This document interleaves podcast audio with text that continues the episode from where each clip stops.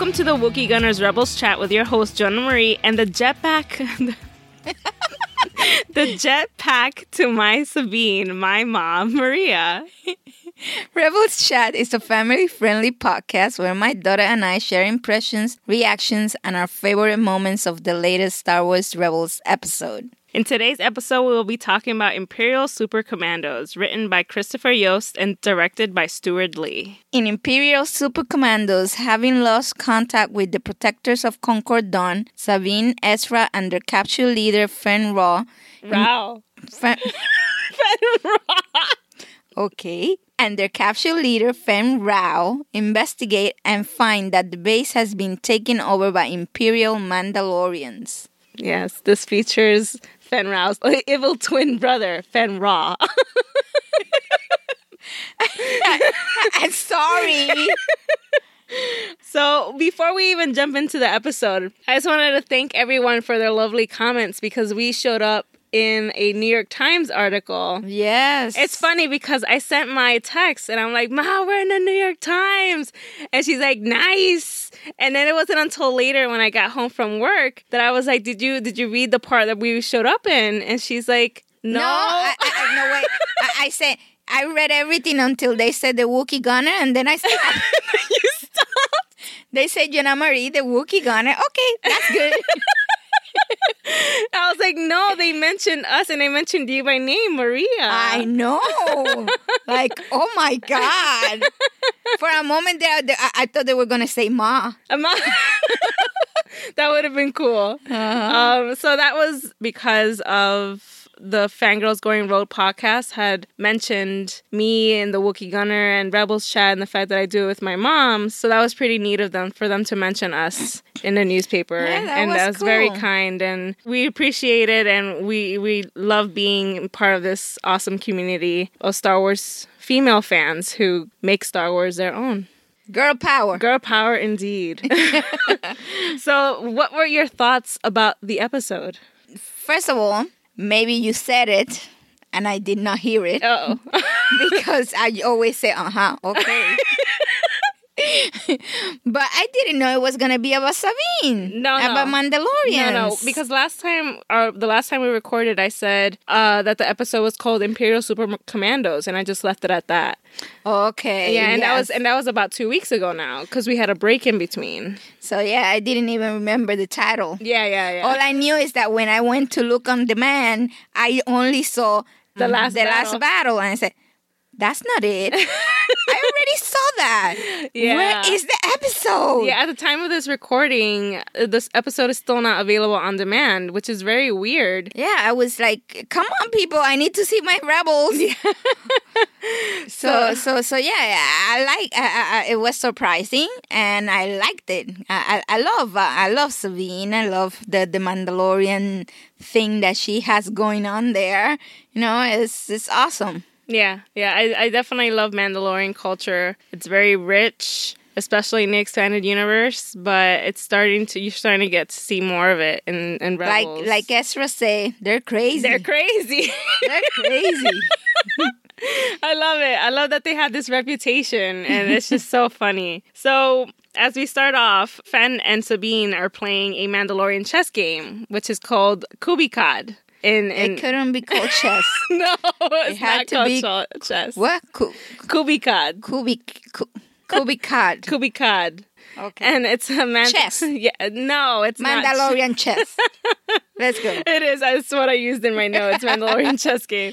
But basically, it's an indoor game that could be played by up to at least four players and involves stabbing short-handled blades into a checkered board. So that's the expanded universe explanation. But we don't really know how many players can use this game in in terms of canon. It's like Hungry Hungry Hippo, if you want to use that reference, but sure. instead of instead of hippos, you have stabbing knives. Knives, yeah. Nice.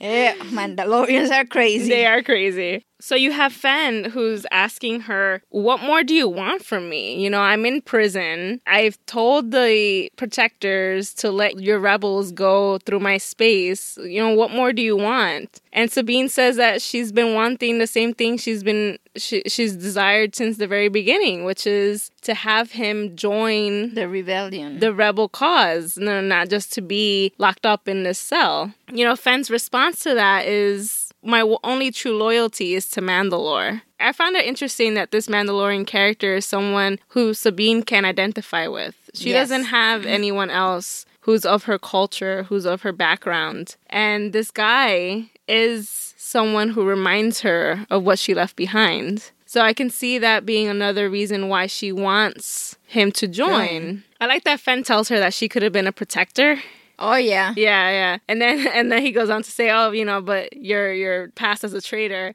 Yeah. and she's like, "Here we go again." and we find out later on that the protectors are loyal to the Mandalorian throne. They're not loyal to the Empire. Empire the only reason why Fen and the Empire were in association with each other was because they were paying off the Mandalorians to stop the rebels from using that space. That space, yeah. yeah. And then he goes on to say, you know, we we could still work together now if I were free, not for the rebels, not for the Empire, but for Mandalore. And it kind of reminded me of Cham Syndulla and in the way yes, Cham thinks. Thinks, yeah. His loyalty is to his people mm-hmm. first. To his planet, yeah. They don't really consider the whole picture. No, it, and, and, that's a, a very common thing in society. We tend to think about ourselves or our small nucleus and we forget that we are part of a bigger whole and and, and we forget that and, and, and we tend not to be the best that we can be because we only concentrated on that small portion yeah you, you raise in that way. You raise to watch for yourself and take care of yourself and take care of the or, or of your family or those near you. The idea is that you take that and you expand it, yeah. it but we tend not to grow to our full potential all the time so we we have a lot of people who don't go beyond that limit. Mm, mm-hmm. The whole concept is that we can expand. Everything we learn is supposed to be expanded outwards towards others, towards society. We are an individual, but we belong to a bigger group. And the idea is that when you protect yourself, you also protect those in your group and therefore your society, not just you or your mom or your dad or, or your son or your daughter, mm-hmm. but others as mm-hmm. well. Yeah. But we never reach that potential. and so Fen and Sabine are asked to join everyone else in the briefing room, and they're notified of the fact that they've lost contact with the protectors and that the rebel leaders think it's some sort of trap. I like how how Kanan refers to Fen, Fen yeah. As a reluctant guest. Yeah, as a cranky guest. as a cranky guest. like, I don't think he's a guest at all, Kanan. so yeah, I, I, I love that because who who was it that said, isn't he a prisoner? Oh, it was Zeb. Zeb, yeah. right? And I love how Kanan just comes and he's just, you know, a, a, cranky guest. So, what are your thoughts on the fact that we don't see Kanan and Hera playing a bigger role so far? So you have instances where Hera and Kanan aren't present well, all that, all that much. It goes to, to the whole concept that it's not just about them, it's about the bigger picture. Mm. It's more than their little family. Yeah. It, it's gone beyond just them. It's now the rebellion, the cells, or all these things happening outside. So Hera and Kanan are not gonna be there always and they need to learn to take care of themselves and, have their own quote unquote adventures or, or missions on their own. You know, I wrote the same exact thing in my review, mommy. Holy crap! Really? wow! I said, great minds, Jonah. Great minds. I said, you know, they need to learn. Hera and Kanan aren't going to be there always, and they have to learn to be there for each other. And Sabine and Ezra, they're the younger ones. So they're the ones who are essentially going to carry the uh, torch forward. So they're the ones who we're going to be focusing on while, while Hera and Kanan take on a more mentor role in the Why background. Why do you think I sent you to New Zealand? Go, Go. live, learn. So, so yeah, I, I, I find people complaining more about how, the fact that they want to see more group centered episodes where it's all everyone participating in, in a given adventure or something. Sometimes you have to think of there are reasons why certain characters aren't present. Like Zeb, maybe we could have seen Zeb in this episode, but when you take into consideration that it was only Sabine, Ezra, and Fen in that ship, had Zeb been in there, Rao would not have taken over, over. so easily. Yeah. He was able to take out Ezra, but you can't take out Zeb Yeah. just as easily. That, that there's a purpose to to the way things are written. Written, yeah. Yes, would I want episodes where they're all together? Of course I would. They're the family we are growing to, you know, growing up to love and, and care for. But each of them, again, they're an individual and each of and they need to learn. And mom and dad being there all the time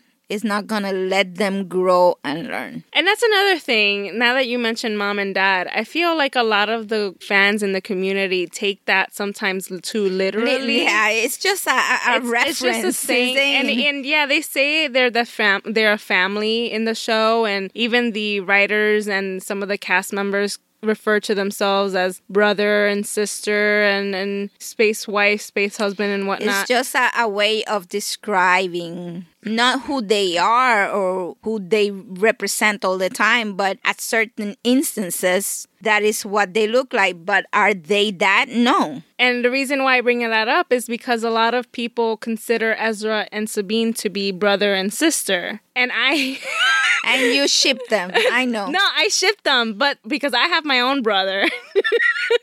so, and you have your own siblings. Like, I don't really see that sort of relationship playing out between Ezra and Sabine. I see that more from Sabine being like, oh my God, you're annoying. Please get away from me. because that's how I am with my brother. Oh my God, you're annoying. Please get away from me. But I don't really see that from Ezra Yeah, yeah, no, and it's no. and it's weird to associate them that way, especially given Ezra's feelings towards Sabine, even though they're not as visible now because we haven't really seen him Express, his- express them the way. yeah. But it's because he's learned to maturely handle them. I mean, I've had a few crushes on in my past. I've had to learn how to deal with them. So yeah, like I still don't, I like I don't see that that sort of relationship playing out, but I do see other people seeing that. So it might be weird to them. But I, I like honestly, I wouldn't really I wouldn't take that brother sister relationship literally. You also have to think that not everybody sees the same thing. No, no, no. We You we all see things through different lenses. yeah. So, but no, when I say mom and dad, I really don't mean that they are mom and dad. I use it as a as a reference point from where I am. I'm the mom. I sent you away so that you could learn. That's my reference point. No, oh, yeah, definitely. See, you're seeing it from your perspective, from your lens. My issue is when people use that brother sibling relationship as a way to stop other people from seeing something more potential between Ezra and Sabine. And it's frustrating in a, in a fan community where the average age is 17 and you're like, why am I arguing with a 15 year old on Tumblr? anyway, moving on. So Hera, I love the fact that even though she's not playing a, a central role in this in this episode, she is the one calling the shots again. She's the No, one she's the the, the divvying up Yeah, she's the one giving the the um, the orders. the orders. You are gonna do this, and you're gonna take this one and the other one, and and that's it. what- yeah. yeah, yeah. So she's not completely out of the picture. And there's a moment where Sabine and Ezra look at each other, and Ezra looks away. At first, I thought it was because of his emotions towards Sabine, but it's actually in reference to what Hera's talking about in About- that moment mm-hmm. because he lost the Phantom the first time. time. so, yep. so he, you know, don't lose it again. yeah, we just acquire it. Uh, and I felt so bad for Ezra because I was like, oh, that was such a big, big mistake on his part. Yeah, well, sometimes we have to wait a while before we can outlive our mistakes. Yeah, and look back at it and yeah. laugh. Yeah. oh man. And so they're on their journey over to Concord Dawn. And I thought the Phantom 2 looked awesome. They got a new paint job from Sabine. It's, yeah. not, it's not it's not loud in any way or it's just very subtle so that it mixes in with the the ghosts and its own coloring pattern. And so you have the awkward staring between Ezra and Fenn Rau. And I thought that was just hilarious because he's just looking at yeah, he, Ezra. He, he's like, mm, okay, I, I don't want to look at you. I don't know you. It's because he thinks they're crazy. Yeah. and, and, and he's trying to avoid the, the, getting the craziness out. and I love that he starts whistling at mm-hmm. one point. Yeah, and, like, Ooh. yeah. and it's great that we actually see that because we haven't seen him do that since the very, very beginning when we first saw him walking through the hills of Lothal and he's just whistling to himself. So I thought it was very neat that his whistling returns. And then Ezra's distracted by Concord Dawn and the fact that it's just torn up. It's gorgeous, first of all, but at the same time, you're like, these people are crazy. yeah, it's, it's, a minefield of of debris and and and you're reminded of the fact that Ezra wasn't there the first time. It was Sabine and Hera who were there the first time around. So he's distracted. He's in awe. He's curious about what he's seeing and completely forgets, forgets. that Fenn is there. and unfortunately, yeah. he's get he gets overpowered and Sabine gets overpowered and they're knocked out. Oh, Ezra. It's funny because I was like, come on, Ezra. I'm rooting for you, Ezra. uh, he, he, he, it wasn't that he underestimated Fenn, it's that he didn't expect the unexpected. Just, yeah, he. Yeah. Yes, he's a, a prisoner, but he's not the regular kind of prisoner, right. you know? Yeah, yeah. And, and, sometimes when things are not the standard way, you tend to forget that they're that way, exactly, you know? yeah. So I, I think that that's what happened with him. It didn't cross his mind, you know, he's still a prisoner. Yeah. You do not give you back to a prisoner. Yeah, exactly. exactly. Oh, and then before that actually happens, Fenn says the Mandalorians have endured wars since before the formation of the Republic, just as will endure the Empire and your rebellion. And Sabine, in response, says, "Too bad our people can't stop fighting each other." Look at, at, at Scotland and the clans how families fought each other and this is all people from the same place. Yeah. And how that in a way contributed if not the reason why they were overcome by the the english. Mm. and not only the scottish but so many other cultures where clans and divisions and wars and and and discourse. And even even from a global perspective. perspective. Yeah. You know, when you consider when you think we are a human race. Yeah. We're one one species. One species. Humans. And the fact that within our own species, just because of the borders of the territories we live in, we are in constant dispute and constant war. Just because of our whatever religious or political views, we are in constant dispute and war. Yeah. It's crazy. Yeah, it is. I, I, would love to be an alien observing. Can you imagine? uh, yeah, can you imagine if all the energy that is spent figuring out how to destroy the enemy, the so called enemy, were to be used to create a better future? we will finally have jetpacks, people. when I was a little girl, we were told in school that by this time there will be jetpacks. Where is my jetpack? It's like the hoverboard in Back to the Future. like everyone expected one by now, and they're really come on. They're not as Yeah. common as you would like. But yeah, it's a, it's a serious issue, and, and it's obviously that's reflected in Star Wars because Yeah. Star Wars takes from our own Oh, history. that's Yeah. Uh, and I love that Ezra's like, I don't get the whole Mandalorian thing. I love that he's the complete outsider in all of this. He's he just has no He's clue. the one like, what?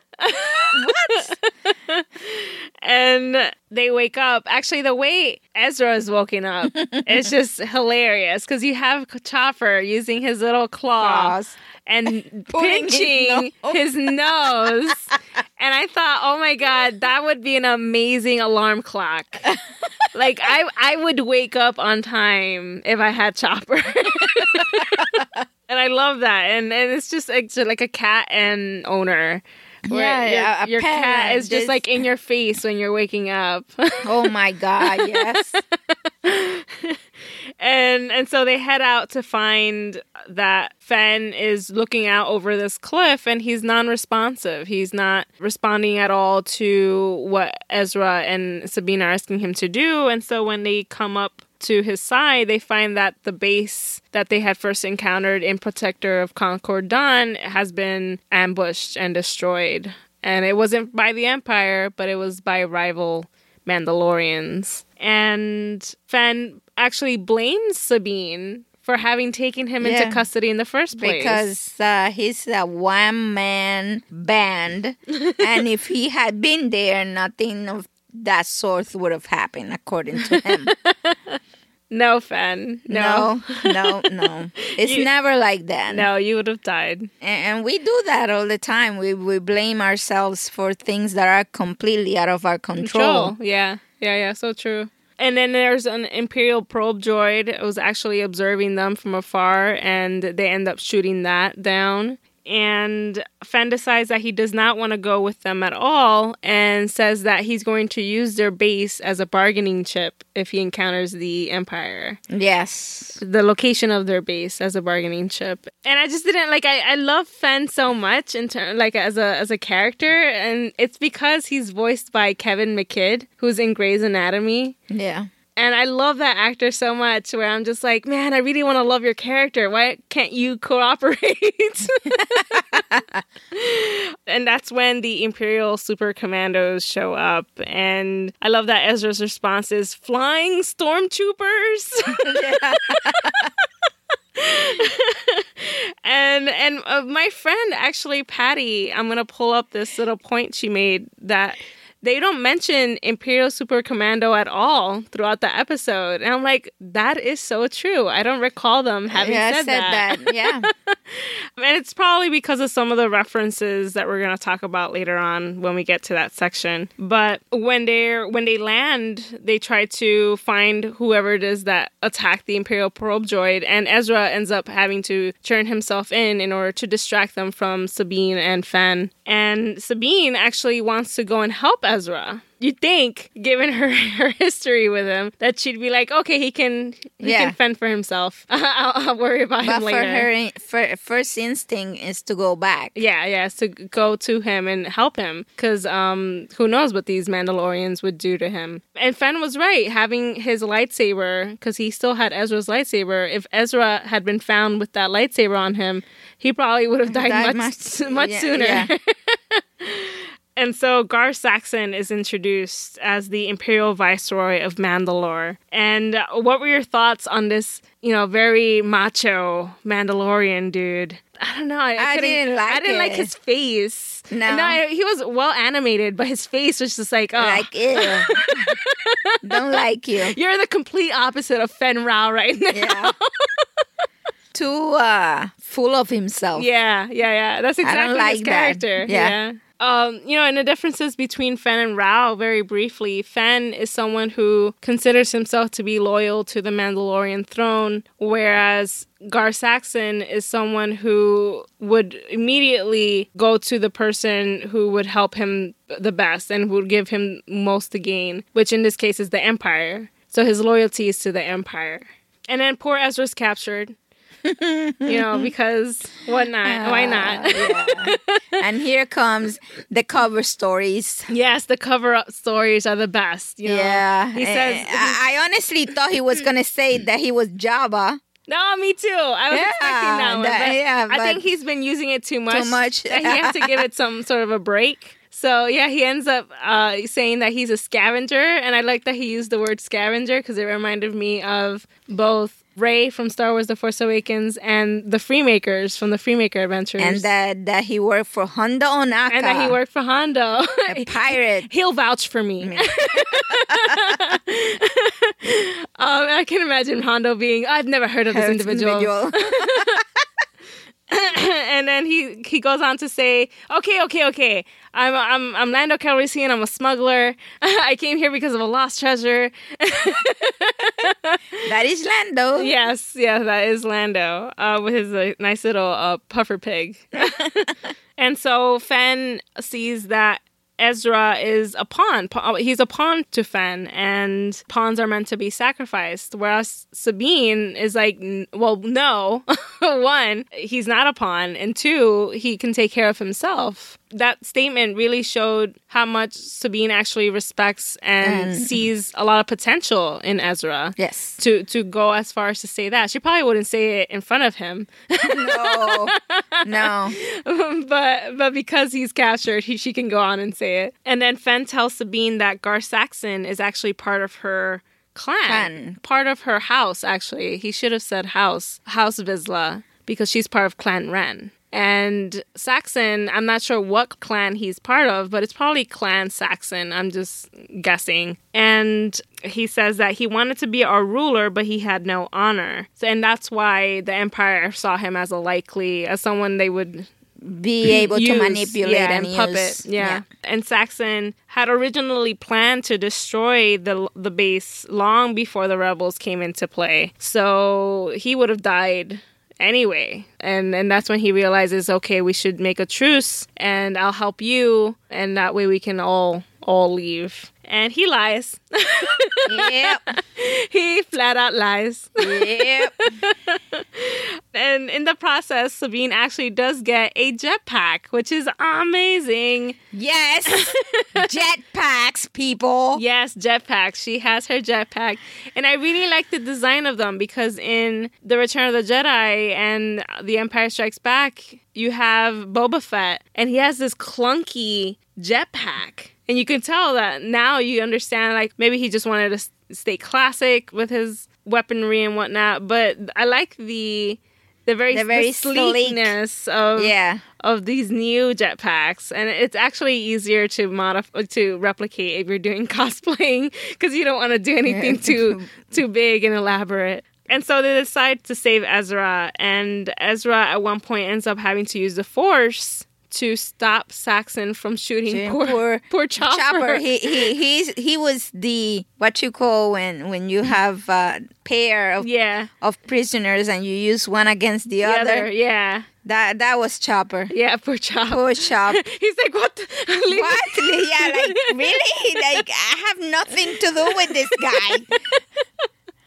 Uh, but I love that Ezra couldn't let poor Chop get shot. No. no, he he actually unveiled the fact that he's force sensitive, and and because of that, he put himself in greater danger. And I love that Sabine at that moment comes in and and saves him and Chopper. And uh, I love that she said, "I was using strategy. It takes longer." Longer. I love that Sabine. She actually ended up using his lightsaber to cut his binds. Binds. I was like, oh, foreshadowing. no, probably not. It's just a very cool to have seen it. And then uh, as they're heading to their ship, that's when, when leaves them behind. Like really, you couldn't wait a couple more seconds, Yeah. man. No, he was off to do his own thing. And I I wish at this see these are the moments where I wish Sabine didn't have her helmet because I, I would have loved to have seen her expressions, especially when she sees Fen f- flying off. Because again, this is a person who had potential in becoming an ally. Who she she's been trying to bring to Right. the, the rebel side. And she finally thinks that she's achieved, achieve that. that.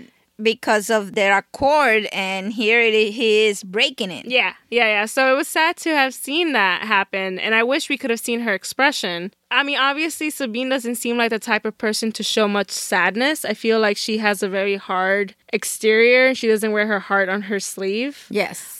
And it's probably because of things she's gone through. I mean, she's had to build a strong, thick skin. But still, I would have liked to have seen whatever expression may have been going on with her face. A, a, a very pissed off expression. Like, yes. really?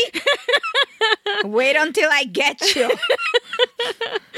and then Saxon, you know, they confront Sabine and Ezra, and he says, I also know that your mother is looking for you. Her own mother stands with me and the Empire now. And I, in my notes, I wrote, finally, because now we understand that Sabine's mom she's mentioned her mom before. I don't remember it being very clear whether she was alive or dead, but she is alive. She mm-hmm. is being spoken about in the present. And we're getting two different stories. We're getting Saxon saying that she willingly joined the Empire and is standing by his side. And Sabine said, oh, I'm, I'm pretty sure you didn't give her much choice. I would love to see Sabine's mom. mom. I need to see Sabine's mom so that she can clear the story. I, I like I, I want her to have been the way that Sabine's describing, like she didn't get much choice. She's just doing what she needs to be doing. Like I would hate for Saxon to have been right to say that she was disappointed with Sabine for leaving the academy and whatnot. And so I, am I'm, I'm hoping I'm hoping that Sabine's mom may have played some role in influencing Sabine to leave to, the academy. To leave the academy. You leave, do what you need to do. I'll stay behind. That to me is amazing. Like I want that to happen.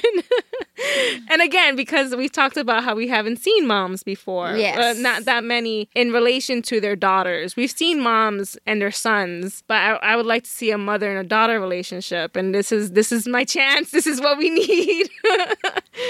So then she, I love that um, when Saxon said that she brought shame to her family. I was immediately reminded of Mushu. Uh-huh. dishonor, on, dishonor you, on you, dishonor on your, your cow. I immediately reminded of that. And and then you know Sabine goes to play along with it. She's like, "Okay, I'll yield." And she gives Chopper, Chopper the, the helmet. And I, he looked so cute with the helmet, helmet on. it's like, "Oh, he's cosplaying Sabine. How cool is that?" and so she he sends feedback through that channel and they manage to take that time to escape. And I love this chase scene. This was a really cool chase scene. Chase, yes. Because most of the time you see it in the form of ships chasing after other ships. No, this one was them flying. Yeah, flying. Jetpacks. Jetpacks. I love that uh, that Ezra said Sabine's evil cousins are coming. coming. Her, her evil cousins are Your coming. Evil cousins are coming. and that chase scene was overall just spectacular. It really showed off Ezra's skill with the lightsaber. It actually reminded me a lot of Anakin because when he was left let go by Sabine onto that ledge and then he jumped onto the other yeah Mandalorian and then cut the jetpack yeah. only to then have Sabine, capture, capture, him. Yeah. I thought that whole scene was totally Obi Wan and Anakin. Anakin. that is totally something they would do together. And then I love that at one point you have Ezra surfing on Chopper. Chopper. Which is something again that Anakin has done with R2D2. Not necessarily surfing, but using him as a way to get from one location to another. Finally, we have Sabine, Ezra, and Chopper being sort of tossed onto this area where the Mandalorian ship is located. And they're confronted by the last two remaining. Yes. Gar Saxon, super commandos, yeah, super commandos. Not that super anymore. and and at one point, actually, Sabine's blaster is thrown off the cliff, so she has no no blasters anymore. What's gonna happen there? I hope she has some spares. And just when you think what, but what's gonna happen. what are they gonna do? How they're gonna do this? that's when Fenn comes to the rescue. I, I love how they say they're under my protection. Yeah, you know? yeah. He realizes that Sabine has had loyalty this entire time. It may not have been to Mandalore, but it was to her crew, Mm-hmm. to her people, who aren't necessarily Mandalorian, but they're her people nevertheless. And I love the hand to hand combat between Sabine and Saxon. Oh, she kicks butt. She kicks man. butt, man. Mhm. And I love that we've seen that before with Governor Price. Price, yes. Not only does she have training by Imperials because she was in the Imperial Academy, but she's probably had training by Mandalorians. So she has a wide range of combat skills. And even Fenn at one point had said very early on, you know, you could have been a protector. And so I think she was more than well equipped to take on Gar Saxon in that moment. Yep. a Um, girl kick your butt. and then Sabine's taking off. You know, you think she's in the clear. Actually, at one point, I thought when Gar Saxon went to take her, I thought, oh man, Sabine's going to get left behind. There's going to be a to be continued. She's going to be taken prisoner by the Empire. oh my God, Jenna Marie. You wrote a whole story I did. there. I did. I wrote an entire episode in those five seconds. Um, and I'm sad, and it's one of the things that I wrote in my review. It's like I, I love these episodes. I love that they wrap up very quickly. They're quick adventure, a quick burst uh, of satisfaction, and and you know Star Wars and whatnot. But at the same time, you don't feel that there's a threat. And I felt that in that moment. I was like, oh my god, Sabine's going to get captured. It turned out to be not the case. You know, they ended up as fleeing. They they survived yet again. So it, it wraps up very nicely, and it's been happening a lot lately. So there there has to be a point where I don't want someone to die, but I want there to be severe consequences. Like when Kanan was captured, that was something that was just like, oh, oh man, that needs to happen again. But you you also have to understand what the whole episode was about, which is what they it ended up happening in the end. yeah, yeah, exactly. Fenn joined the rebellion. Yeah, yeah. You know? And that was the purpose of the whole Episode. Yeah, I know what you mean. but at some point, and then watch. Oh, then, it's gonna happen. and then when it's If gonna it hap- happen, you will say, "No, it why did it happen now? You couldn't have just wait." it shouldn't have happened. It shouldn't have taken uh, whoever, what, what, whatnot, and blah blah blah. Watch, I'm gonna regret it you, down the line. You, complain if they do, and you complain if, they, don't. I can't be satisfied. No, but I, I am more satisfied. no, but I, I do know what you mean. Yeah, I do understand what you mean. And then I love that when Sabine does get shot in the jetpack and she's falling essentially to her death, and thankfully Ezra captures her. The first thing she says is, "They shot my jetpack." Yeah. no, but I love that her priorities. It reminds me of Hermione in the first Harry Potter, a movie. movie. Yes. Where she says, I'm going to bed before either of you come up with another clever idea to get us killed, or worse, expelled. because apparently getting expelled it's worse, is worse than, than, being killed and dying. And she need to sort out her priorities. I just love that. And it reminded me of that exactly. And so you have Fenn and, and Sabine talking, and he expresses interest in joining their cause, you know, because she's earned his respect. And he goes on to say that you haven't forgotten our ways. And Ezra says, Don't take this the wrong way, guys, but Mandalorians are crazy.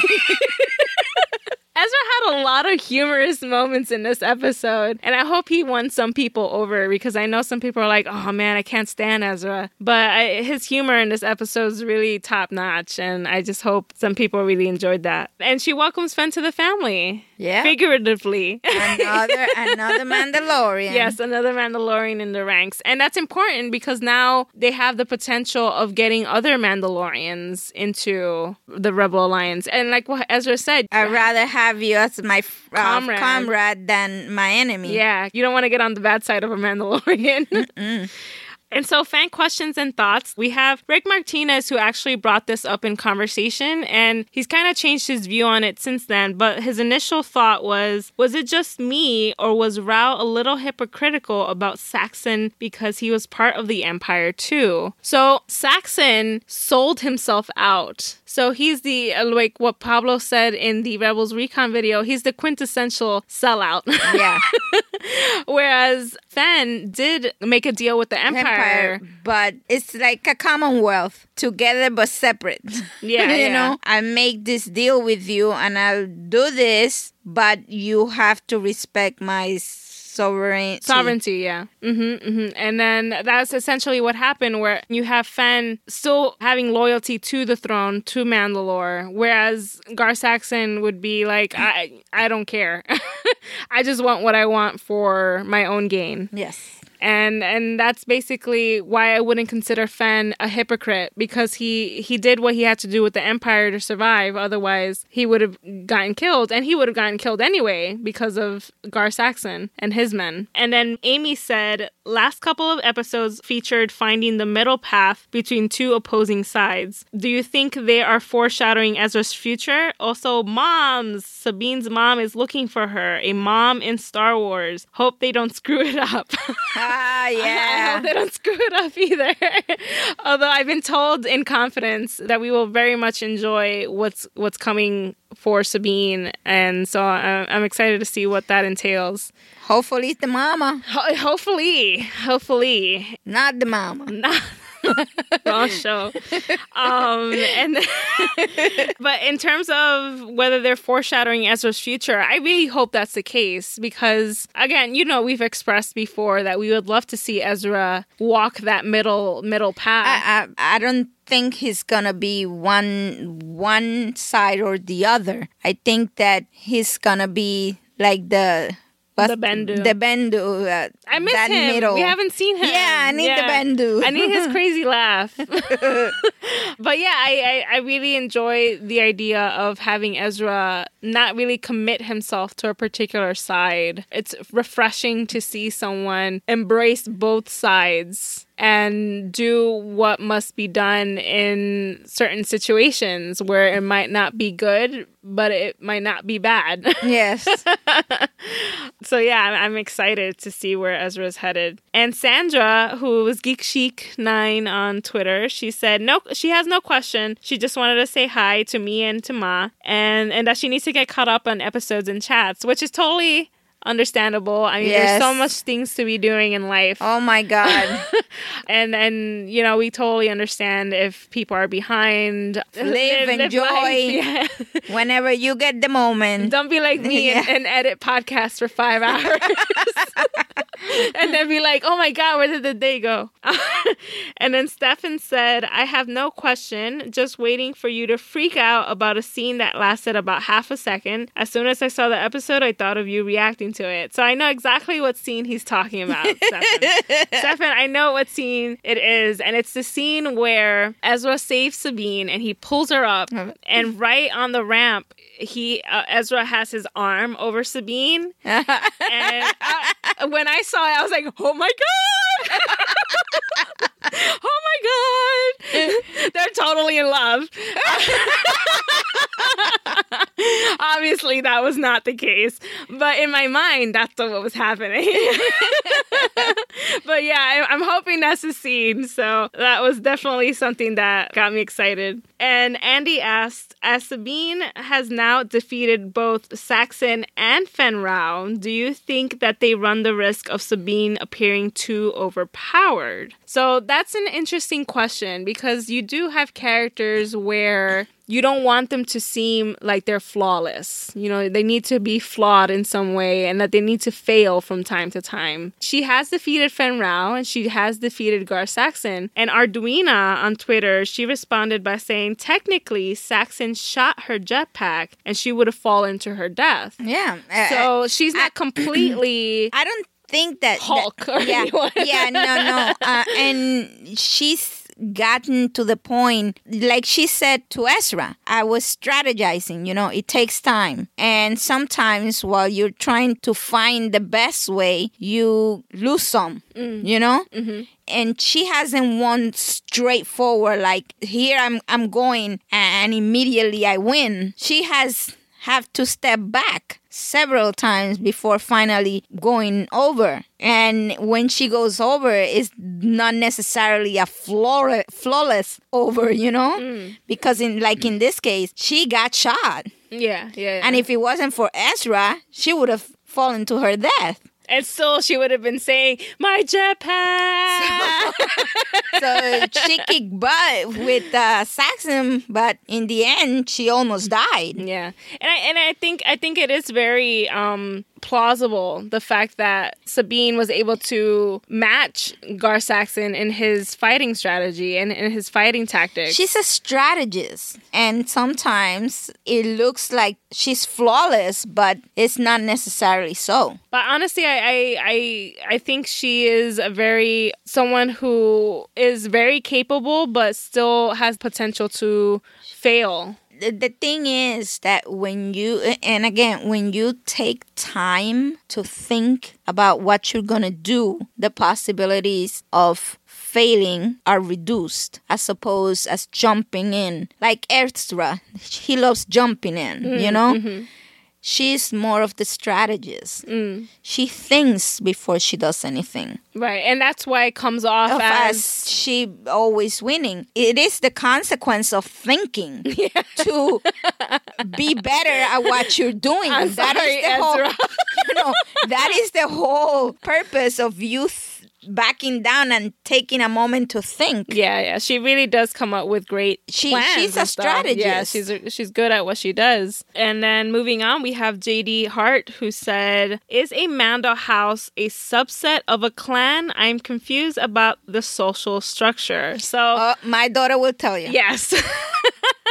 so I actually had to go back to Rebels Recon for Protector of Concord Dawn because Dave Filoni actually breaks it down a bit in there. So, to summarize what he said, houses and clans are structured like a pyramid. So, at the very top, you have the ruler of Mandalore, and that ruler surrounded by his or her protectors, sort of like a king's guard, or if you want to really simplify it, sort of like the Secret Service for the president. president.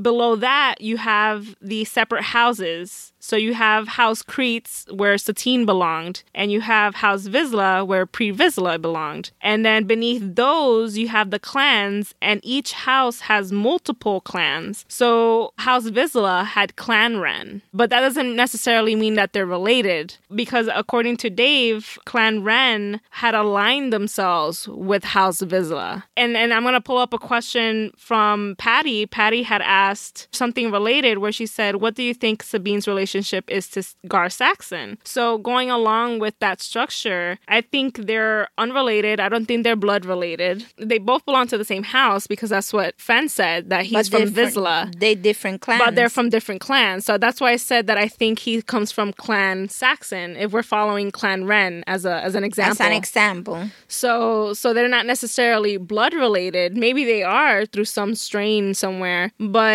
clans can definitely be under houses and not necessarily be be the of the bloodline. of the blood of that bloodline exactly so i hope that really clarifies it. It clarified it for me. Thanks dave for for having spoken about that a few episodes ago. And then jd also asked what do you think of the phantom? And they and jd said that i love it. Um, and i'm also going to pull up another question from patty. She said love the new paint job on the phantom 2 what do you think this represents? So i was looking at the art of the new phantom. Uh-huh. And it's it's just very basic markings or and stuff like that. It was nice for it to have gotten the same treatment as the ghost, so that way it doesn't stick out like a sore thumb or anything. And then what's really cool is that there's a logo on the ship. I don't know if you remember the little creature. Not they weren't little actually. The creatures, the flying creatures that were messing around with the Phantom when yes. they were at the prison. Yes. Yeah, the Tibidee. Uh-huh. Um, but the the the logo has a Tibidee on it, so that was meant to represent the uh, the first time the Phantom had encountered those those creatures. So I don't think it really represents anything too grand, but it's nice to have it be incorporated and be given the same color scheme as everything else in the on the ghost. But we love it. I love the design. I think Ma loves the design. Yeah, yeah it's pretty cool that it was a Clone Wars era ship. ship yeah, being brought to Rebellion era. So that's that's always pretty pretty awesome to me. And how many times did Sabine use her blast? oh, This is a sarc- like a sort of a sarcastic question, but how many times did Sabine use her blasters after being shown dropping them but not picking them up? um, you know, there, there, those moments I honestly don't pick up. I'm not I, like I love to look at the very nitty gritty details, but not for those kind of details. Animation.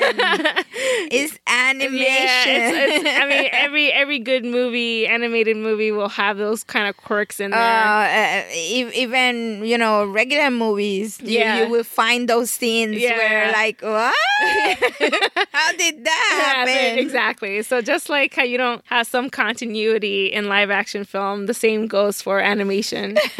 um, it's it's always fun to. Uh, it's one of those though. mysteries my friend one of those mysteries Okay, so Mike said any additional insight into Mandalorian culture and history would be helpful to me. And I when I saw that, I was like, oh man. that, that that's a loaded question because now you're gonna get a five minute paragraph written read to you by my awesome and precious daughter you made me go choke. jonah So, okay, Mandalorian culture and history can be very, very confusing. And I trust me, I know this from experience. So, the reason it's so confusing is because it was a well developed culture in the expanded universe. So, it was pretty much everywhere in the comics and the novels, and you really couldn't escape it. So, in that universe, you have things like Mandalore, as in the title, not really the planet, because you have Mandalore the planet and you also have Mandalore the, the title. And in Mando'a, it meant sole ruler. So, things like that will pop up when you do a basic search for Mandalore on Google. So, when you go onto Wikipedia, make sure that you click on the canon tab at the very top and not the legends tab. Because the legends tab, you're going to get a whole bunch of history, events, characters, and stuff from the expanded universe. Because again, it's been so fleshed out in the expanded universe where you're going to find a lot of material for Mandalorians, but we don't really know much about them from the canon side, from the canonical perspective. That said, Mandalorians were canonically introduced in Star Wars The Clone Wars, which was, you know, just a few years ago. And at the time, they were called New Mandalorians. So this was Satine. Satine was a new Mandalorian. She believed in peace and in nonviolence. Those were the kind of Mandalorians that ruled at the time that the Republic was um, still at its height. Highest. Yeah. In the past, Mandalorians weren't peaceful. They weren't peaceful at all. They were warriors and they were a warring culture. And Sabine was the one to, Satine, not Sabine, Satine was the one to rebuild the society after a civil war that took place many, many years ago. And that's when Qui Gon and Obi Wan had connected with her at that point. So you have Death Watch, which is a splinter group who wanted to return Mandalore from the new Mandalorians to the warrior ways of of The old of the old days, basically. And so the Death Watch made an alliance with Count Dooku, which didn't really work out, and they also made an alliance with Darth Maul.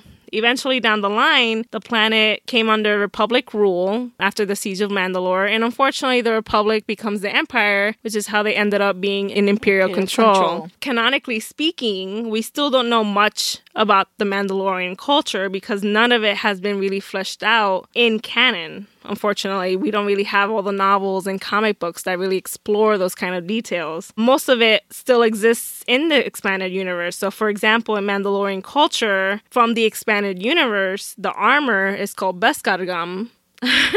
so try saying that three times fast.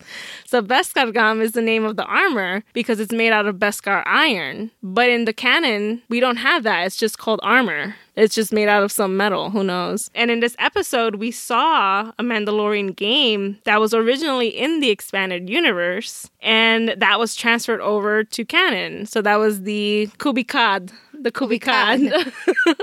So, one last thing the reason why so many people were very vocal or are very vocal about Mandalorians and how they're represented in the shows, it's because in the in- expanded universe, they were actually people of color, and you didn't have to be born on Mandalore or be of Mandalorian blood in order to be Mandalorian. So, when they were introduced in Star Wars The Clone Wars, what do we see? They're all white and blue eyed. There was a lot of uproar in the fan community when, and it's still a lot of issue for a lot of people for them to accept this Mandalorian the way it's been portrayed in Star Wars: The Clone Wars and in Star Wars Rebels. But it's because they've changed. They changed a lot from what was originally thought to be Mandalorian in the expanded universe. So canonically, again, we don't really know much about the Mandalorians other than they were warring, became new Mandalorians as pacifists, and now they're back to being somewhat warring. Some of them are, like Gar Saxon, mm-hmm. who would attack another clan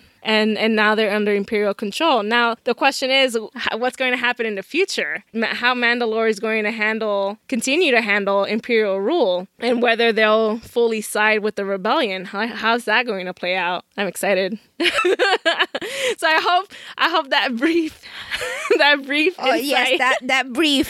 Uh, uh, how many minutes? that brief's insight. I'm telling you, don't ask questions like that. So Patty asked, "I was yes, Patty. Patty. Finally, we got to you. Finally, I'm sorry for that insight. That would take too long."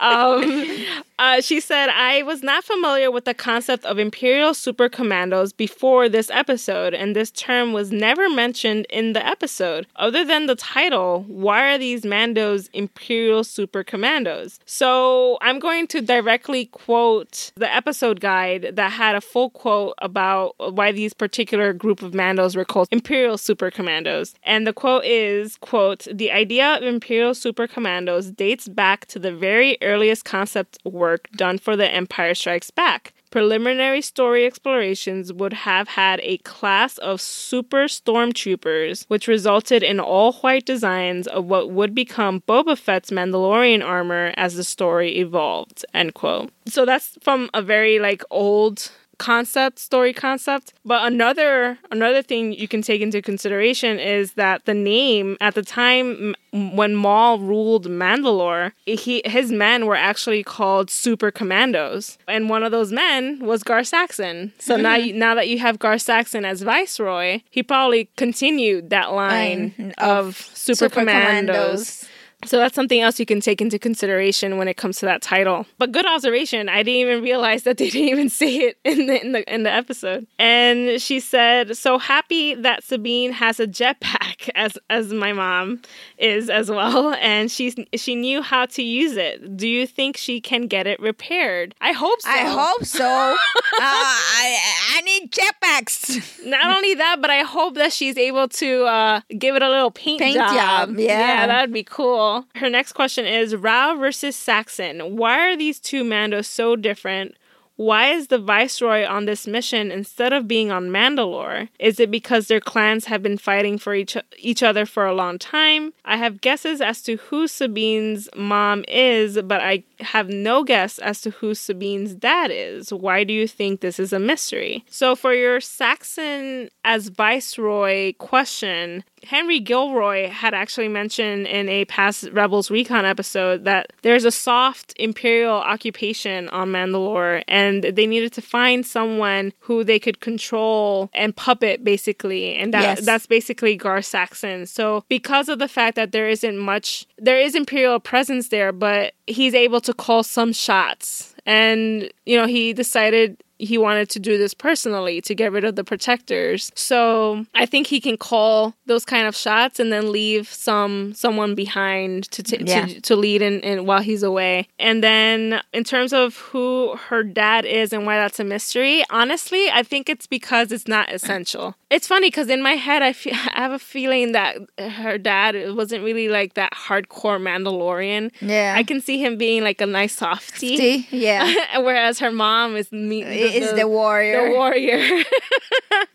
I don't really see it being essential who her her father is, and that's why he may not be have have been mentioned and whatnot. Whereas her mom is integral in her history and who she is. So who knows? Maybe in the next the next occurrence, we may find out more about both of them and not just the yeah. mother. It's just because the mother is more important in terms of the culture so that's why I get the impression like, oh, maybe the dad is just some civilian, a farmer. oh yeah, who knows? Yeah, I like the, I like those uh, opposites attract sort of things. And her last thought is Ezra cracked me up many times during the episode. First time, yeah.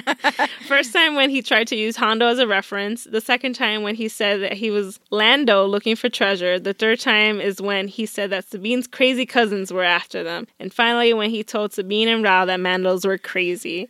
Like I mentioned before, yeah. Ezra was to- totally written so well in this episode, and I'm happy that he was given all those funny lines because it made people, you know, humor really attracts people to yeah. other people. You know, if it's good humor and, and done well, you'll laugh and identify with that person. So I'm glad that happened to you for this episode. So that's it, mommy. I'm sorry you didn't talk as much as. hey, you know, you just sat here like looking at me and yawning. He, she she did research, people. she did research. I did. I had to. I couldn't. I couldn't fail you and and not just say, oh, yeah, whatever. Who got the history? Who was that? Oh, the history. Oh, it was Mike. Mike, you got history. so yeah, I, I had to. I couldn't just give you like some lame answer. no, no. When it comes to Mandalore, no, not when. No, no, it does not. No. Mm-mm. So, thank you all again for your thoughts and questions. And that's it for today's episode. Stay tuned for our next Rebels chat when we'll discuss the episode Iron Squadron. And unfortunately, that episode airs November 19. Oh my God. oh, come on. Yeah, so unfortunately, there's no new episode this Saturday, uh, November 12th. So, no new episode. I'm thinking it's because um, Patty mentioned something about there being something taking place in Disney XD. Maybe it's that. I have a feeling it has to do with Veterans Day and it being Veterans weekend, Veterans Day weekend, so people are going to be on vacation doing other things. And in the meantime, make sure to rate and comment on iTunes and Stitcher. Visit thewookiegunner.com and follow Rebels Chat and the Wookiee Gunner on Twitter. And may the force be with you. Always.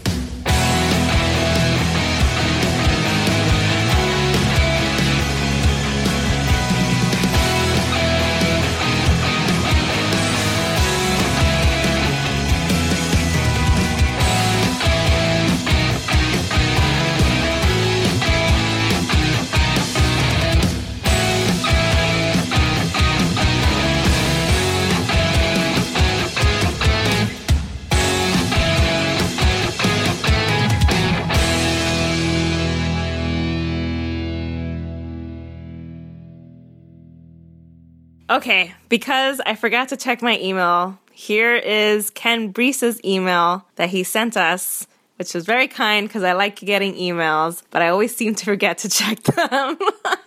so bad, bad joy. so Ken said, Bo Katan, it's Bo Katan. What do you two think in terms of Sabine's mother? Also, is this the first Ezra Sabine solo adventure besides Chopper? In terms of Sabine's mother, Ma doesn't really know who Bo Katan is. No. Uh, I've heard you talk. Talk though, about yeah. her. Yeah, she's a cool Mandalorian. But I don't think it's Bo Katan. And I don't think she and Sabine are blood related. I think that her mother is this other character who's introduced in the comic book series. And her name is Rook Kast. And they have similar armor and they have a similar look. So, so um, they, they've never really said who no, Sabine's mom They haven't reveal the identity yet. Wow.